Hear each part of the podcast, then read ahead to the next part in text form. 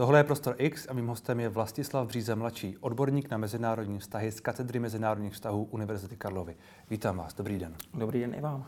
My jsme tu spolu mluvili pár dní po začátku války, to bylo na začátku března. Od té doby už tedy uběhlo skoro pět měsíců těch brutálních bojů, místy brutálních bojů na Ukrajině. Jak se na tu situaci díváte teď? Tak je nepochybné, že se ukázalo od té doby, jak říkáte, těch pět měsíců, že se jedná o největší konvenční konflikt v Evropě od konce druhé světové války. Víte, já zastávám teorii a ta historie mi dává zapravdu v tom smyslu, že po posledních 400-500 let vždy minimálně jednou za 70 až 80 let nastal v Evropě velký konflikt. Ono to má velkou logiku, protože ta generace, která byť jako malá zažila hrůzy nějakého předchozího velkého konfliktu, v tomto případě druhé světové války, tak eh, postupně umírá, odchází a nepamatuje si, respektive ona si pamatuje, ale její potomci následující hmm. už si nepamatují. A víme dobře z mnoha oborů i osobního života, že zkušenost je nepřenositelná. To znamená, i když mě e, dědeček e, vypráví, vyprávěl, babička vyprávěla, jak byl v koncentrační táboře v Osvětimi, je to hrůza všechno, ale když to nezažijete, tak prostě je realita, že jste, nechci říct odsouzen, ale inklinujete hmm. k tomu, ta budoucí generace si to zopakovat. Takže teď jsme opravdu v situaci, kdy jsme opravdu hm, kolem těch 80 let od eh, konce hmm. války a najednou vidíme, ne, pořád je to nesrovnatelné s druhou světovou válkou, nicméně ten konflikt konvenčního charakteru je obrovský, byť není u nás. No, mě napadá, jestli tedy se bude držet v těch hranicích, které tam jak se jsou, nebo ve kterých je teď. Ministr zahraničí Lavrov před pár dny eh, řekl, že cílem už není jen východ Ukrajiny, ale i chersonská oblast, záporská a možná i dále. Oni často mluví o tom, eh, nevím, vůdce Čečenců Kadyrov nedávno říkal, a v takovém tom, jako je, je otázka, jak moc to bereme vážně, ale že cíle jsou až v Polsku, že se dobije Varšava a tak dále. Jestli vlastně to opakování toho většího konfliktu není svým způsobem na spadnutí. Eh, tak dramaticky bych to neviděl, naštěstí. A to především naštěstí, protože Ukrajině se doká- Ukrajina se dokázala ubránit, doslova hmm. do písmene heroicky ubránit. Nikdo prakticky tomu nevěřil, že bude schopna vzdorovat tak dlouho a tak efektivně. Eh, jedné z největších, druhé největší armádě světa, vybavené mohutným konvenčním arzenálem tak to se stalo, proto si v tuto chvíli myslím, že je nereálné, že by eh, Rusko uvažovalo nebo hmm. bylo schopno vůbec zaútočit eh, na jakýkoliv členský stát, na to byť, eh, byť separovaně. Prostě ta konvenční armáda, konvenční prostředky tomu neodpovídají. Není to možné. Ruská hmm. armáda je vyčerpaná, ale vy míříte k těm retorickým floskulím. No, ruská a dříve sovětská mezinárodně politická škola, Ostatně eh, na MGIMu se to učí eh, již eh, v prvních dvou ročnících.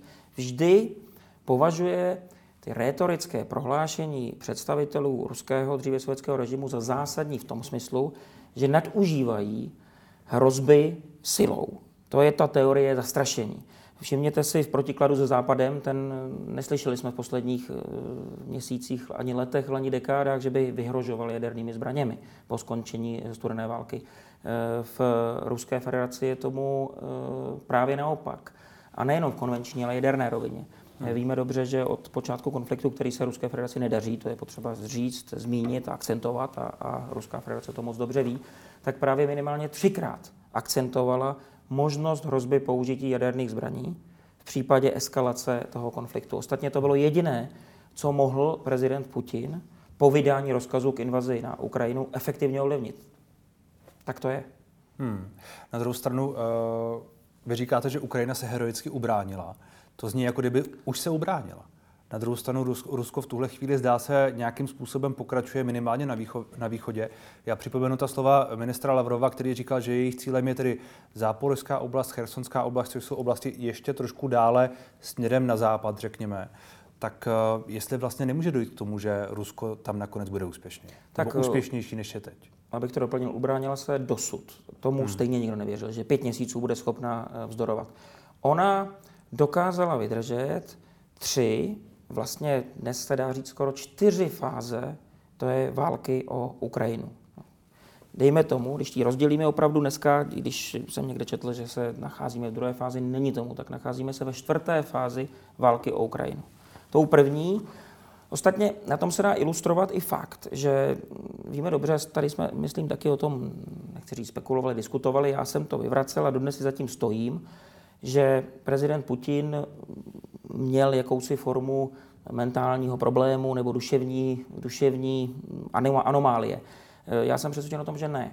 Vemte si situaci, kdy prezident Putin je obklopen určitou, určitým počtem, určitou skupinou lidí, která se bohužel pro něj omezila v době covidu, kdy on se separoval, to znamená, hmm. že on to spektrum lidí ještě omezil. Takže k němu chodili šéfové tajných služeb, a to jak rozvědky, kontrarozvědky, vojenské rozvědky, vojenské kontrarozvědky, civilní, tak armádní představitelé a ti mu všichni tvrdili, že Ukrajina není tak zásadní eh, z hlediska eh, síly vzdoru vůči Ruské federaci, že je tam připravena pátá kolona. Ostatně se ukázalo, že ruská, ruská rozvědka nalila miliardy dolarů do, do toho, aby, aby na Ukrajině byl možný a reálný půjč v případě hmm. zahájení, zahájení invaze. To se nakonec ukázalo jako zcela milné, protože se zjistilo, že ty peníze skončily na účtech ukrajinské kontrarozvědky, takže opravdu zcela hm, absolutní selhání ruské, ruské rozvědky, proto ta čistka následná.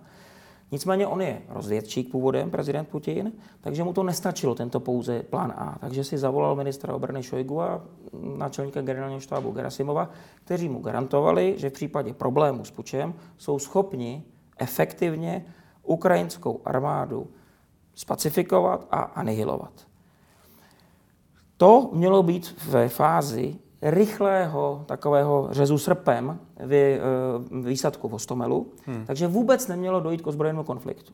Přesto prezident Putin ještě dostal ujištění od Šojgova, kdyby toto nevyšlo, tak se dostaneme do fáze, že eh, ruská armáda spustí doslova do písmene Blitzkrieg a ze třech směrů, vyjma západu, protože celý sever, východ i jich je v obklopení, eh, byl v obklopení ruských sil, které byly údajně na cvičení přes 200 tisíc vojáků, bude schopna během několika málo dnů tím řezem sever-jih odříznout levobřežní, pravobřežní Ukrajinu a v tom nastalém kotli zlikvidovat eh, zbytky ukrajinských sil, ostatně reminiscence na ten hmm. červen 1941, o kterém jsme tady mluvili, mluvili minule. Eh, tam se krásně ukázalo, i když jsem zmiňoval, že jedním z rozhodujících faktorů byl generál Bláto a generál Zima, no tak po té, co jsme se rozešli, tak ten březen, duben byl úplně jasný, kdy opět generál Bláto úřadoval v neprospěch hmm. Eh, ruských sil to je ta severní skupina těch vojsk, kde právě ta Rasputica, to bahno, to bláto je na jihu. Není, taky si všimněme, že ruské armády postoupily přesně těch 150 kilometrů, což je operační schopnost logistiky ruské hmm. armády eh, po železnici eh, z jihu. Takže prezident Putin eh, podle mého soudu opravdu si připravil všechny možnosti a bylo mu prezentováno, že ta případná operace, on to ani nikdo netušil, že by mohla být válka, skončí rychle, prakticky bez ztrát, že 331. Eh, eh, výsadkový pluk gardový, elitní, vyjede do eh, Kijeva, kde zneškodní prezidenta, prezidenta Zelenského a prostě nebude odpor. On moc dobře věděl, jak reagoval Západ na Krym, že ty sankce byly, nechci říct kosmetické, ale nebyly zničující. Hmm. Režimu nějak ublížili, nikoli však fatálně. Takže čekal to samé, to jsme minule řešili, jo, dekadence západní společnosti a tak dále, odchod uh, jednotek spojeneců z Afghánistánu, hmm. to všechno bral jako slabost, takže nečekal odpor. Do toho oni důstojníci, kteří za ním chodili, samozřejmě, protože viděli progresy toho režimu, kdy když už jste u vlády nějakou dobu, tak samozřejmě máte tendence být autoritativnější, autoritativnější, no tak se ho logicky báli a nechtěli mu fatálně odpolovat, vzdorovat. Takže mu jistě rádi lecos odsouhlasili, protože nechtěli přijít o své pozice. Takže z tohoto pohledu to byl čistě v úvozovkách racionální kalkul rozšířit ruské hmm. impérium a návrat k tomu, co rád on označuje náhrad k hranicím z Jalty. To znamená první krok Ukrajiny a potom bychom viděli, eh, co dál. Eh, já jsem ale zmínil tu čtvrtou fázi operace. Ta první fáze operace měla být podobná Ruzini v roce 68, hmm. měla být podobná Afghánistánu v prosinci 79. To znamená rychlý výsadek, ty Antonovi by přistáli tentokrát v Ostomelu, vysadili by vysadili by ten 331. výsadkový pluk, který by následně využil momentu překvapení a zdecimoval by eh, velení a vedení eh, Ukrajiny. To se ostatně málem podařilo. Tam bylo velkým štěstím, že eh, relief Ostomelu neodpovídá Ruzini, ani Kábulu, to znamená vedle Hostomelu jsou lesy, kde byla, kde byla shodou okolností, eh, tuším třetí, eh, neberte mě za slovo, ale tuším třetí brigáda rychlého nasazení ukrajinské armády, která byla eh, vybavena mimo jiné přenosnými minomety. A ty, když věděli, co se děje, po té, co ten výsadek, výsadek prvotní pomoci ruských útočných helikoptér a transportní přistál a dobil vlastně Hostomel, tak zahájila palbu a byla schopna, byla hmm. schopna zničit tu přistávací dráhu. A ty Antonovy, které byly ve vzduchu, to se také málo ví, byly ve vzduchu z toho Běloruska, tak se otočili a nepřistáli. Takže to byla ta první fáze, která nevyšla, ten plán A. Plán B, to už byl ten plán eh, ministra obrany Šojgu. To byl ten Kiev. Eh, to byl, plán A byl Hostomel a následný rychlý, eh, rychlý, rychlý dojezd do Kyjeva. Plán B byly tanky do Kyjeva. Plán B byl ten Blitzkrieg. Ano.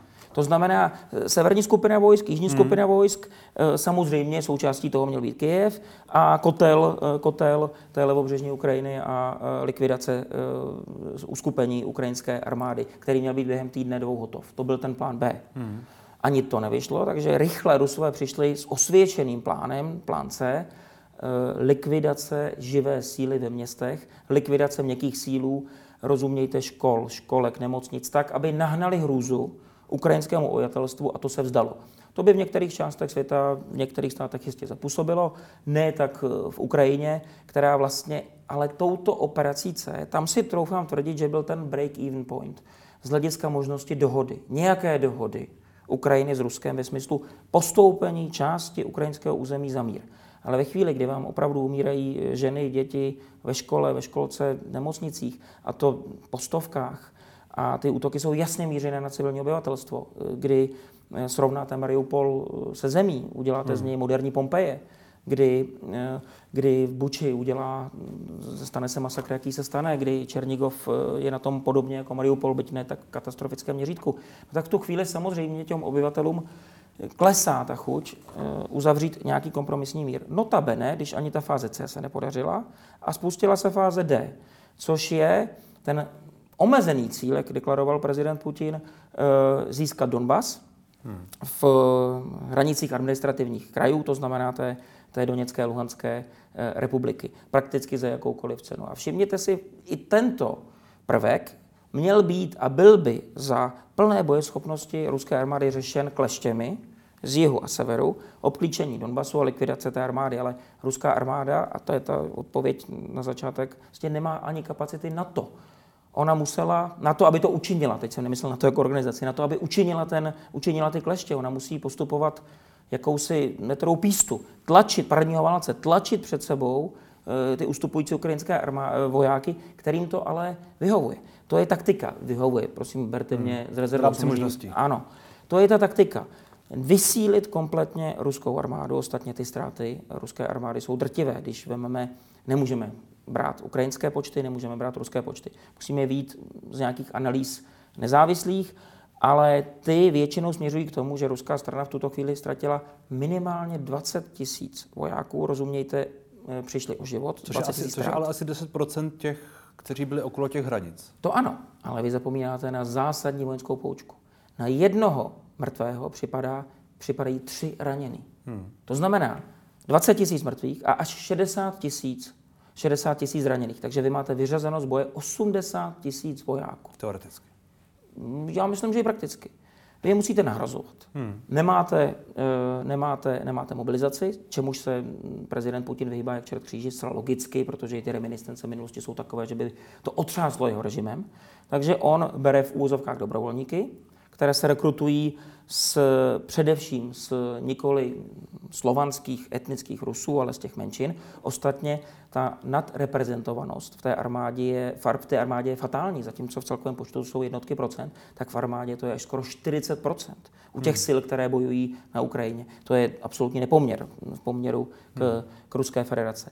Takže my i vidíme, že ty jednotlivé federální okruhy dostali za úkol zřídit eh, prapory dobrovolníků. Eh, jedinou motivací dneska jít do boje vlastně je relativně štědrá hmm. finanční odměna. Čili pokud, se, pokud zmiňujete to, že eh, to Rusko je na tom podle všeho, tedy asi nemáme úplně přesné informace, ale můžeme nějakým způsobem dovozovat v tuhle chvíli relativně špatně. Ty, ty ztráty, které tam oni mají, nebo které podle těch některých analýz oni mají, jsou často mezi těmi elitnějšími eh, skupinami vojáků, jako byly například ty výsadkáři, ale, ale i další, to myslím, že už je taky nějakým způsobem popsáno, tak uh, Jakou šanci tedy teď Ukrajina má, aby se opravdu ubránila a případně získala nějakou, eh, nějaké území zpět, například tu chersonskou oblast, kde se pronikají nějaké protiofenzivy a tak dále. Ono se hodně mluví, někteří analytici zmiňují, že může dojít k něčemu, jako je otočení na druhou stranu. Prozatím ten píst ruský pokračuje. Pokračuje, pokračuje, ale velmi pomalu za cenu obrovských a neadekvátních ztrát. To je potřeba říct, že dobytí, eh, dobytí oné eh, luhanské oblasti sebou neslo, hm, já bych se ho nebál označit jako pěrhovým vítězstvím. Hmm. E, opravdu dneska ukrajinská taktika je vyčerpat ty útočné síly, skonzolidovat sebe sama, svoji obranu a případně zkusit protiútok. Vidíme už určité náznaky v té chersonské oblasti, kde se ruští vojáci opevnili. Ostatně, když vidíme i na některých závěrech eh, staré tanky typu T-62, hmm které si účastnili i okupace Československa, tak ty samozřejmě v plném bojovém nasazení nejsou uh, úplně, úplně reálně použitelné, ale Rusové je používají jako uh, součásti vojenských opevnění, vojenských bunkrů. Takže na tom jsou se zakopali, ale všimněte si, Ukrajinci zatím útočí pouze jakými si jakoby sondážními balonky. To nejsou mohutné útoky, protože hmm. oni ví moc dobře, kdyby ten útok byl odražen, tak to vleje, tak to vleje krev dožil zase těm ruským, těm ruským agresorům. Takže ta situace v tuto chvíli je relativně stabilní, nicméně já jsem přesvědčen o tom, že rozhodne podzim rozhodne Ponzim. To, co se dnes děje, a mě až děsí některé spekulace, že se nejedná o válku, že přece válka není hmm. tak, když nějaký premiér dojede vlakem do Kyjeva, no to je přece absurdní. Válka... Jako, jako řekl pan, pan Jandák, radní Českého rozhlasu, mimo jiné bývalý politik a bývalý taky herec, že válka nebyla vyhlášena, takže válka není. Tak to podle vás není na místě. Mm, takže vlastně ani druhá světová válka prakticky tak nebyla. já myslím, když, že tam minimálně byla z jedné strany vyhlášena. Myslím, že... No je tak, že stačí jedna strana, než vyhlásí. Nebo, je, no, tak tady, tady, tady, nevyhlásil, teď jsem se to snažil, teď jsem se to tady snažil, nevyhlásila ani jedna, ani jedna strana. No tak teď to jakoby hmm. zlehčuji. Samozřejmě to je absurdní. Je to nesmysl v konfliktu, kde vám umírají stovky vojáků denně. Hmm. A o, na území velikosti Ukrajiny, kde máte v tuto chvíli minimálně dvě, byly i tři fronty, ten sever, východ, jich, prostě ta válka pokračuje velmi intenzivním způsobem. Eh, nejenom lidské oběti, ale i ten materiál je vyčerpáván obrovským způsobem, obrovským tempem, proto zmiňuji, že v této intenzitě tato válka může pokračovat maximálně do podzimu. Prostě v zimě by se ty boje, ne by se, se ty boje musí nutně uklidnit, dojde k jakési konzolidaci fronty, eh, zakopání, zakopání eh, minimálně té hmm. ruské útočící strany a pak je otázka, co se bude dít je něco jiného útočit a něco jiného bránit. E, prostě je pravdou, že ruské dělostřelectvo patří k nejlepším na světě, minimálně co se týká mohutnosti palebné síly. Teď to vidíme v té, v té doněcké Luhanské, Luhanské oblasti, kdy vlastně čistí celý prostor a následně následuje pěchota. Takže, takže když se zakope, tak to dělostřelectvo bude, bude, dělostřelectvo bude hrát ještě větší roli v tom smyslu, že bude rozvinuto a bude moct být použito. Proto nebylo použito v té první fázi bojů, když máte rychlý postup, tak to dělostřelectvo hmm. nestíhnete. Čili očekáváte, očekáváte, že podzim bude nějakým způsobem zlomový bod, rozhodne podzim, řekl jste. Ano. A rozhodne jak? Rozhodne tak, že někdy bude nějaká linie, tam se obě strany zakupou, respektive jedna strana se zakupe a tam už to zůstane. No, v současné situaci. Nicméně skončí, skončí intenzita těch bojů. Hmm. E, otázkou je, zdali Rusko má kapacity udělat ten zásadní průlom. Slyšeli jsme od ministra Lavrova, vy jste to sám akcentoval, eh, že Doněck a Luhansk nebo tyto oblasti již nestačí. Ale tak a to je ta retorika, o které jsme se bavili. To je ta retorika, o které jsme se bavili, ale v tomto případě si myslím, že Rusové by rádi eh, celou levobřežní Ukrajinu. To není ta retorika v oblasti jaderných zbraní, kdy hrozí hmm. použití jaderných zbraní, ale sami by je neradi použili. V tomto případě by rádi si uzmuli celou, celou levobřežní Ukrajinu. Nicméně oni propásli to zásadní a to je moment překvapení. A Dneska, dneska ukrajinská armáda patří k nejbojeschopnějším na světě ukrajinské dělostřelectvo, co se efektivity, nikoli mohutnosti týče, tak si troufám tvrdit, hmm. že patří mezi tři nejlepší dělostřelectva na světě. To je realita. Ostatně všimněte si i eh, pokles počtu útoků střel s plochou drahou litu nebo balistických raket mm-hmm. do, hloubky, do hloubky ukrajinského území. Ty důvody jsou dva. První, technologický, prostě Rusku docházejí reálně zásoby, těchto raket a není jednoduché je doplňovat. A druhý, Eh, ukrajinská obrana podstatným způsobem zvýšila efektivitu, kdy na začátku se hovořilo zhruba o 15% úspěšně zlikvidovaných raket tohoto typu. Dnes se bavíme jistě o majoritě, některé prameny hovoří až o 80% mm-hmm. zlikvidovaných raket eh, s plochou drahou letu, které útočí na ty cíle ve vnitrozemí. Takže ukrajinská armáda významně zlepšila efektivitu, ale v tuto chvíli je v situaci, kdy čeká na vyčerpání eh, ruské armády, které dříve či později bez mobilizace nutně musí přijít. Já se ještě jenom vrátím k té otázce, která vlastně mám pocit, že je důležitá. Obě ty strany, a asi zejména tedy ukrajinská, se bude nutně muset snažit o to, aby ta linie před tím podzimem nebo před tím zamrznutím té fronty byla co nejvíc pro ní příhodná. Je to tak? Asi, to... asi, asi můžeme čekat, že to rozhodující na tom podzimu bude i to, že Ukrajina bude chtít asi získat nějakou, nějaké území zpět. Je to přesně, jak říkáte. Ruské síly se pokusí dojít co nejdál. V ideální hmm. variantě opravdu po celém délky toku Dněpr. E, pak, když se jim to nedoda, ne, nepodaří, tak na podzim ty boje opravdu v této intenzitě skončí. Není možné, prostě zbrojovky nedodávají takové množství munice. Ostatně všimněte si, čtyři, dnes osm systémů HIMARS hmm. dokázalo... Brzy 16 snad. Brzy další. Zřejmě, hmm. ale čtyři byly až do nedávna nasazeny, teď jsou nasazeny další čtyři, ale dokázalo zredukovat dělostřeleckou přípravu ruské armády o desítky procent. Ale to je empirický fakt. Eh, americká strana, tuším NASA, provozuje systém satelitů včasného varování nebo výstrahy, monitorování požárů lesních. Eh, tento systém v době konfliktu na Ukrajině byl zaměřen na eh, dělostřeleckou palbu, na to, kolik je výbuchů v daných oblastí.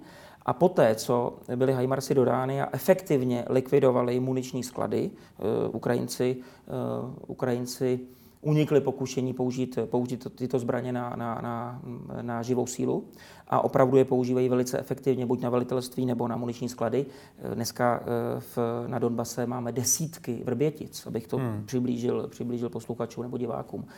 To prostě trefit muniční sklad není jenom ten okamžitý efekt výpadku eh, těch dodávek munice do eh, děl a jiných, jiných, jiných zařízení, ale i to, že do širokého okolí se dostane obrovské množství nevybuchlé munice a to hmm. okolí je prakticky neobyvatelné. Takže vidíme, že několik málo HIMARSů bylo schopno eliminovat ruskou útočnou eh, sílu v dělostřelecké přípravě o desítky procent. Ale to je ta druhá strana mince. Já ještě dokončím ale tu, tu teorii, kterou jsme začali. Takže Rusové se pokusí postoupit co nejdál. A teď jsme v situaci, ono to s tím souvisí, kdy samozřejmě Ukrajinci v určitém bodě budou chtít přejít do velkého protiútoku. A teď je otázka, čeho budou schopni. Já konstatuji, že ruské eh, opevněné, zakopané pozice budou podstatně silnější než ty útočící jednotky. Tak to bude první velká překážka. A otázka je, kam až budou ukrajinské, schopny, eh, ukrajinské síly schopny a ochotny dojít.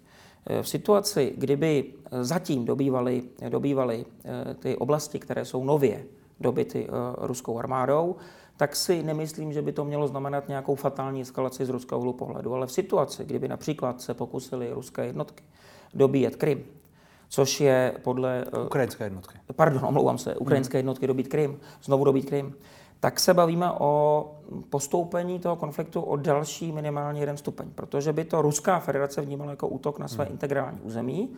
Ostatně slyšeli jsme už náznaky bývalého hmm. prezidenta Medvedeva, který eh, nejednoznačně konstatoval, že by to bylo, teď mě když tak doplníte, fatální pro Ukrajinu, že by to pocítila. Ano, ano pocítila by nějaký hněv nebo nějaké no, peklo, něco takového. A byla by to konečná Vel, hodina prakticky. Ano, ano eh, velmi, pro... velmi emotivně mluvil, jak on tak poslední dobou mluví. Což podprahově mělo značit, že by byl ochoten za určitých okolností použít jadernou zbraň. Hmm. Kdyby se, nebo zbraň hromadného ničení, kdyby eh, Ruská federace přistoupila k použití zbraně hromadného ničení, tak se bavíme už zase o dalším a dalším stupni.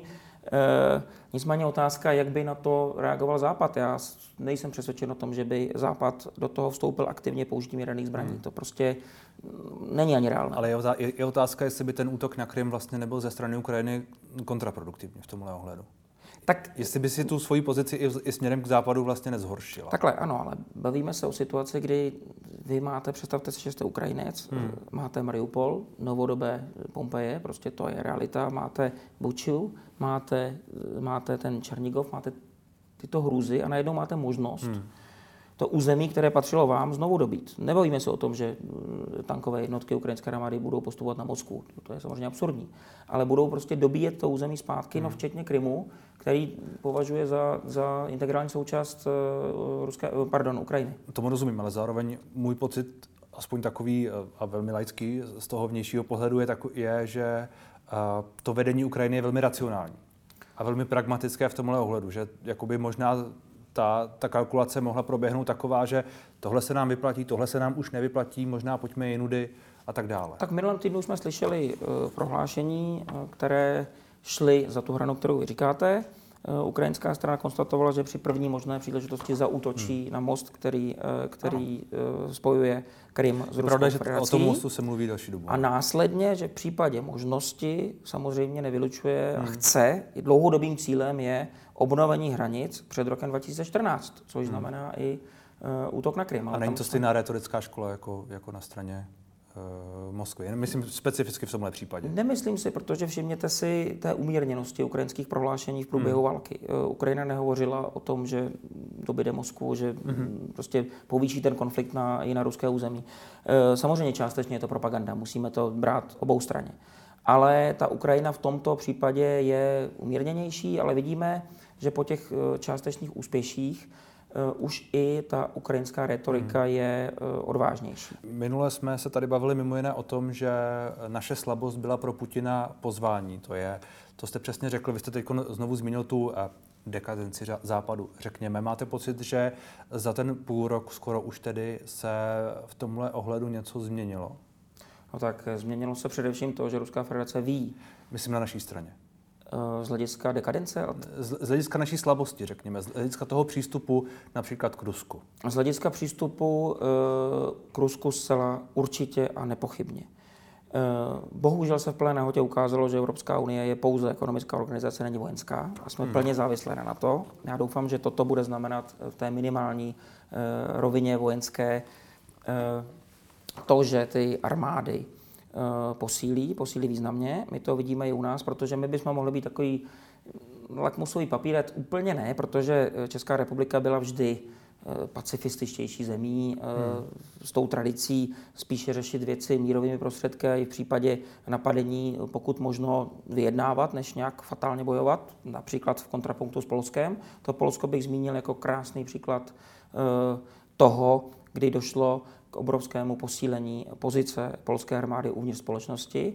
Došlo k, už v minulosti k nákupům zajímavých zbrojních zařízení a do budoucna hmm. k navýšení tohoto počtu až na zásadní úroveň tak, že polská armáda se stane, co se týče toho, toho evropského, evropského prostoru, podle mého názoru, když ne nejsilnější, tak jednou z nejsilnějších hmm. armád Evropy vůbec. To je realita.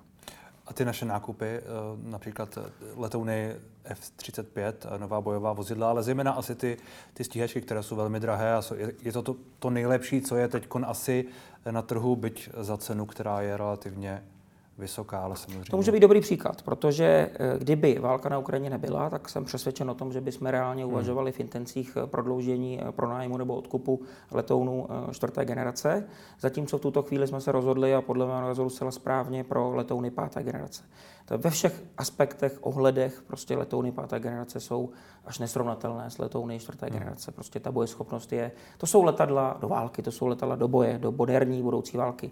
Notabene, když většina západních států přezbrojí na tyto letadla, hmm. takže i ta kompatibilita, možnost, to, že jsme navýšili, navýšili počet letounů ze 12, rozumíte, my máme 14, ale ty dvě jsou cvičné, ve cvičné verzi, takže ze 12 na 24. I to znamená, že chceme přispět k obraně k obraně hmm. Evropy a uvědomujeme si, že to, že prezidentovi Putinovi nevyšlo, nevyšel ten blitzkrieg na, na Ukrajině, tak v tuto chvíli se ta mašinerie, a tak to musíme vnímat, zastavila právě na Ukrajině. Kdyby mu během 48 hodin vyšlo dobít Ukrajinu, tak je otázka, jestli by se zastavil dál. On by hmm. opravdu na bázi té jalské konference pokračoval minimálně v obnovení Sovětského svazu z hlediska pobaltí, nebo chtěl by pokračovat. A toto v tuto chvíli my vidíme retorické proklamace Rusů, jak jsou pišní na svoji armádu, bez zesporu, ale to je jedna velká katastrofa, co se týče konvenčních jednotek ruské armády.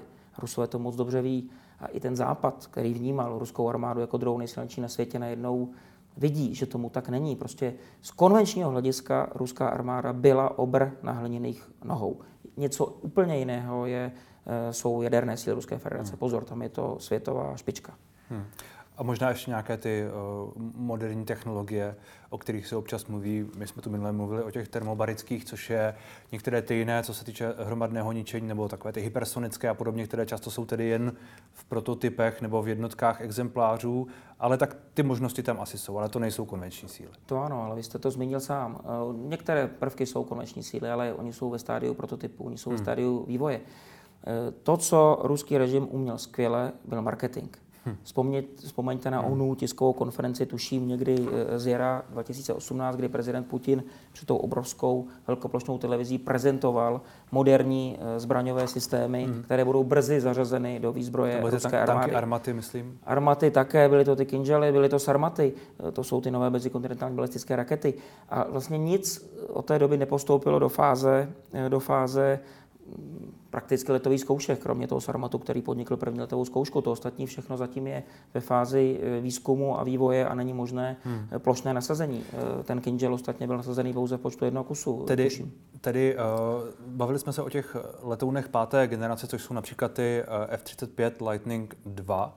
Uh, dostali jsme teď jakoby čas na to přezbrojit. Dostali jsme čas na to tím, že uh, ruská uh, síla byla tedy zastavena, že ten blitzkrieg se nepovedl, tak my máme čas nějakým způsobem se na to připravit. Tak to asi můžeme vnímat. A vy říkáte, že ta investice do těch F-35, která bude poměrně vysoká a oni tam zároveň ty letové hodiny jsou výrazně dražší, násobně dražší než u toho Gripenu, ale vyplatí se to.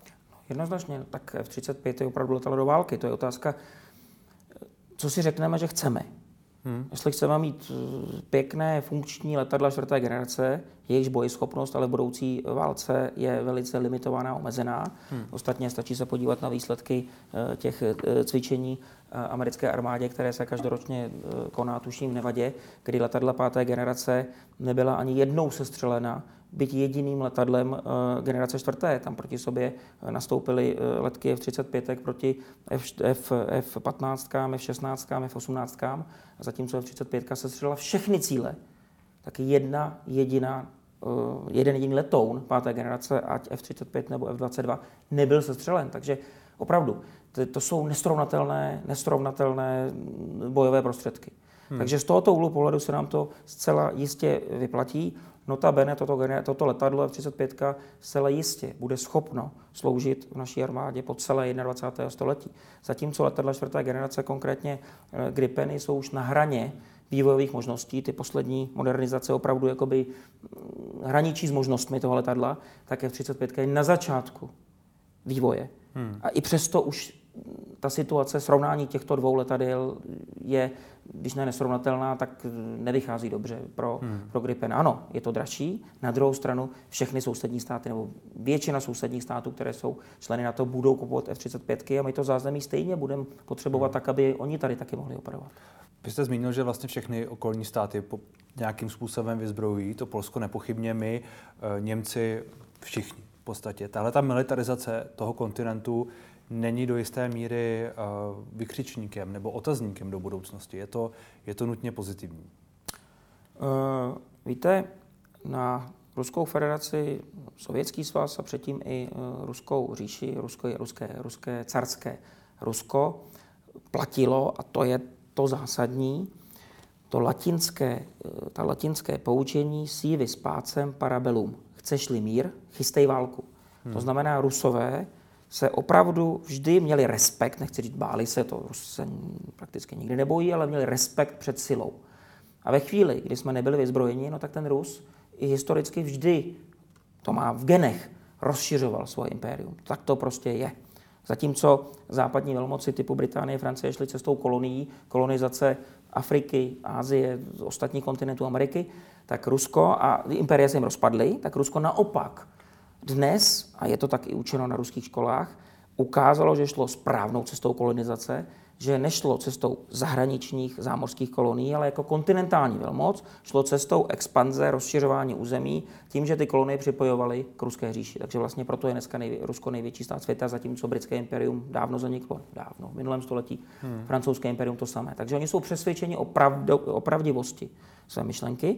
Oni jsou přesvědčeni o tom, že historie jim dala za pravdu, že musí mít velké nárazníkové pásmo předtím, než dokážou, dokážou zmobilizovat e, svoji společnost před Moskvou. Takže to je pro ně jejich v úvozovkách Lebensraum. Mít co nejširší, nejširší prostor na, byť to je paradox, že to je německý termín, ale v tomto hmm. případě e, je to aplikováno na Ruskou federaci, která chce co mít, mít co nejširší nárazníkové pásmo před Moskvou a v případě možnosti a slabosti rozšiřovat to impérium hmm. na úkor západního světa. Oni to tak prostě vnímají, že ten střed civilizací a když říkáte, skončil. A když říkáte oni, myslíte ruské velení, myslíte uh, nějaké uh, déle trvající ruské elity, které se tam nějakým způsobem střídají, nebo se bavíme o společnosti a bavíme se o většinové společnosti? Bavíme se o ruském genetickém fondu, o ruské genetické výbavě. A teď já to nemyslím nějak pejorativně, já prostě konstatuji. Prostě rusové mají ve své povaze eh, to území rozšiřovat a být moderní koloniální velmocí. Prostě to je prostě ruský způsob uvažování. Hmm. Proto ostatně přece je iracionální v tuto chvíli, aby ruské jednotky, které jsou notně vyčerpané, sám jste zmínila, já to musím podpořit, že ty elitní jednotky, čtvrtá eh, gardová tanková divize, ztratila přes 25% síly té na hraně bojeschopnosti. 331. výsadkový pluk ztratil přes 50% mužů. On Ruská federace vybila na generaci dopředu svoje elitní jednotky. Špičkové světové úrovně. Prostě oni nemají, co se týče těchto. Eh, druhů vojsk. Tak aby pokračovali v tom útoku, kdy za cenu toho pyrhového vítězství získávají pouze jednotky metrů. To je přece iracionální. Ale musíte do toho vnést ten ruský úhel pohledu. Ukrajina pro Rusko prostě není cizí země. Není. Hmm. Rus, ruská společnost považuje Ukrajinu jako součást, historickou součást svojí říše, svojí federace, nebo minimálně vlivovou sféru. A za žádnou cenu, opravdu i za cenu toho, že v úvozovkách Rusové budou jíst kořínky, nenechají tu Ukrajinu vzít ze svého úhlu pohledu. Ale pravdou je, že ta situace se zase, eh, Rusové mají rádi úspěchy. Hmm. A ve chvíli, kdy celé společnosti bylo prezentováno, že ruská síla je druhá nejsilnější na světě, a oni teď v přímém přenosu vidí, že není schopna porazit v úvozovkách ani Ukrajinu, no tak to samozřejmě otřese prvky eh, vedení moci, která v tuto chvíli v Kremlu je. Proto mimo jiné se prezident Putin tak brání té mobilizaci. Prostě to by nepřineslo ruské společnosti, která v tuto chvíli je pasivní, dlouhodobě už z historického Sovětského svazu pasivní byla, a dokud se neděje nic fatálního, tak pasivní zůstává, takže on nechce to velké pnutí. To je ta reminiscence na rok 17, kdy eh, car nařídil další další stupeň eh, mobilizace proti eh, Německu a Rakouskou Hersku a víme, jak to dopadlo. Ten, ten režim byl svržen. Takže tam už bych si troufla tvrdit, že kdyby nastala všeobecná mobilizace, která ostatně vůbec je otázka, jestli je reálná. Hmm. Ruská federace nedisponuje takovým množstvím prostředků, možností lidí, aby tu všeobecnou mobilizaci v tuto chvíli vůbec provedla. Takže ona je otázka, jestli by nebyla kontraproduktivní. Proto on se jí vyhybá a snaží se rekrutovat na v, v úvozovkách dobrovolné bázi.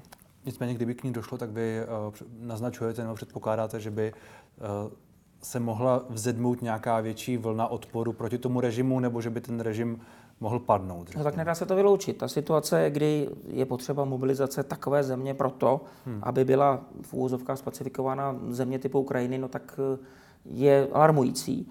A mladá ruská slovanská společnost nechce do války, prostě do války nechce. Takže pak by se to napětí v té společnosti dalo bez zesporu očekávat. Hmm. Uh... Když se bavíme o tom, co čekat od toho podzimu a od, toho dalšího vývoje, tak uh, kde čekáte, že budeme třeba za půl roku po té zimě? Nebo, nebo příští rok?